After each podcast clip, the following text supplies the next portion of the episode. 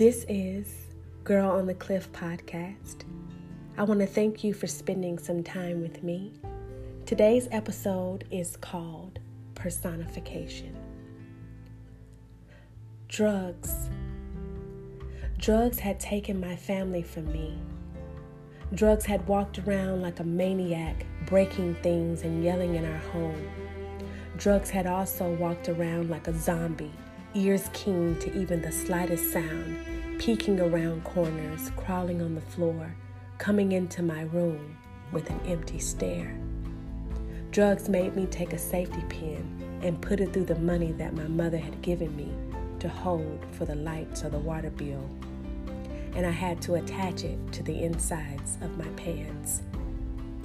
Drugs had woken us up in violent rages, cursing, yelling, and sending me and my mother and my sister out of the house, fearing what it would do next. It placed us on the sidewalk at the wee hours of the morning while it was still dark. Drugs escorted us by police car to the other side of town to spend the night with my uncle. And while we were still at an unrest, trying to get over the events of the night before, it destroyed our house. You see, we were the family that tried but couldn't, and we lived in a house that wanted to be a home but wouldn't. My father would not allow it to be, despite his own best efforts, and now I know why. He did not believe he deserved it. He didn't believe he was worth a family. He didn't trust anyone to love him and question all those who would come along and try.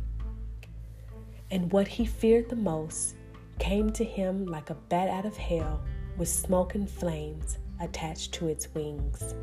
And one by one, he lost all those who tried to love him because he couldn't trust that they truly, truly could love him if they got to know who he was. but my mother did. My mother loved him enough for two people.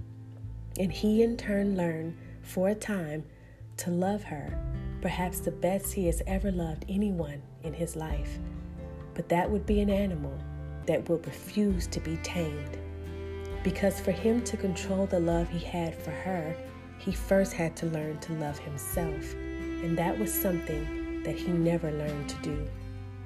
My father's love was like a wildfire on cold ice, and my mom would go from third degree burns from the heat to frostbites from the below zero temps, trying to find a place of warmth in the beast of a heart she tried to lay her head on. But there was a war inside of his bones between the man he wanted to be and what this life had incorrectly taught him about his value and self worth.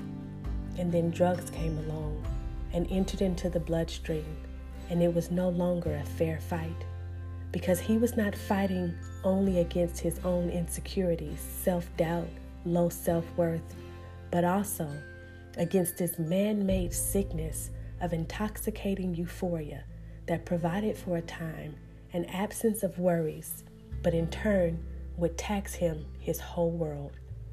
Drugs is the worst loan shark there is. Drugs had parked in our driveway with red and blue lights and police cars. It put holes in the wall with my father's hands. Drugs took a lucrative family business, a home, a marriage, and put it inside of a metal spoon and lit it on fire. Drugs set our house ablaze and burned all of us from the inside out. But drugs could not touch the faith of my mother. It was hard for my father to find rest and peace but he found as much as his life would ever give him with her. She tried as much as she could, and even more than she could stand, to see him past the flames of his own drug abuse. But the more she poured into him, the less of herself she became. And then one day she realized that the man she loved was lost inside the war in his bones, his heart, and bloodstream. But even still, her loyalty was long standing. It allowed her to give him peace even in his death. My father had remarried another woman, but was estranged or divorced from her at the time of his passing. And prior to that, he had began dating another lady. My mother and my sister closest to me flew to Texas to view my father's body and to bring him back home to Tennessee. But before that, they had a small service. My mom invited both his girlfriend at the time and his second wife.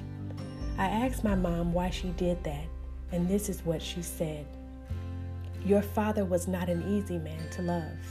So if these women were able to love him and give him a little bit of peace in his life, then I appreciate them for that. It was in that moment that my mother taught me how to truly, truly love. Love is not possessive, angry, bitter, resentful, controlling, or sad. Love is a cool breeze through your heart, a fluttering butterfly of freeness, and a wanting of good and great things for the person you love, in your presence or not. My mother's love for my father in his life and all the winding roads in between his death gave him for a time the personification of the man he envisioned himself to be.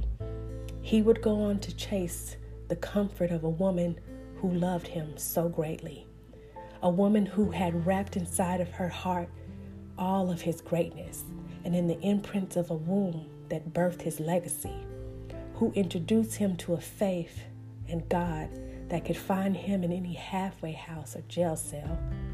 My mother's love was the best medicine his bones or heart could ever have felt next to the love of God. My mother was the personification of my father's healing. Thank you. This has been Girl on the Cliff podcast. I hope you enjoyed our session today.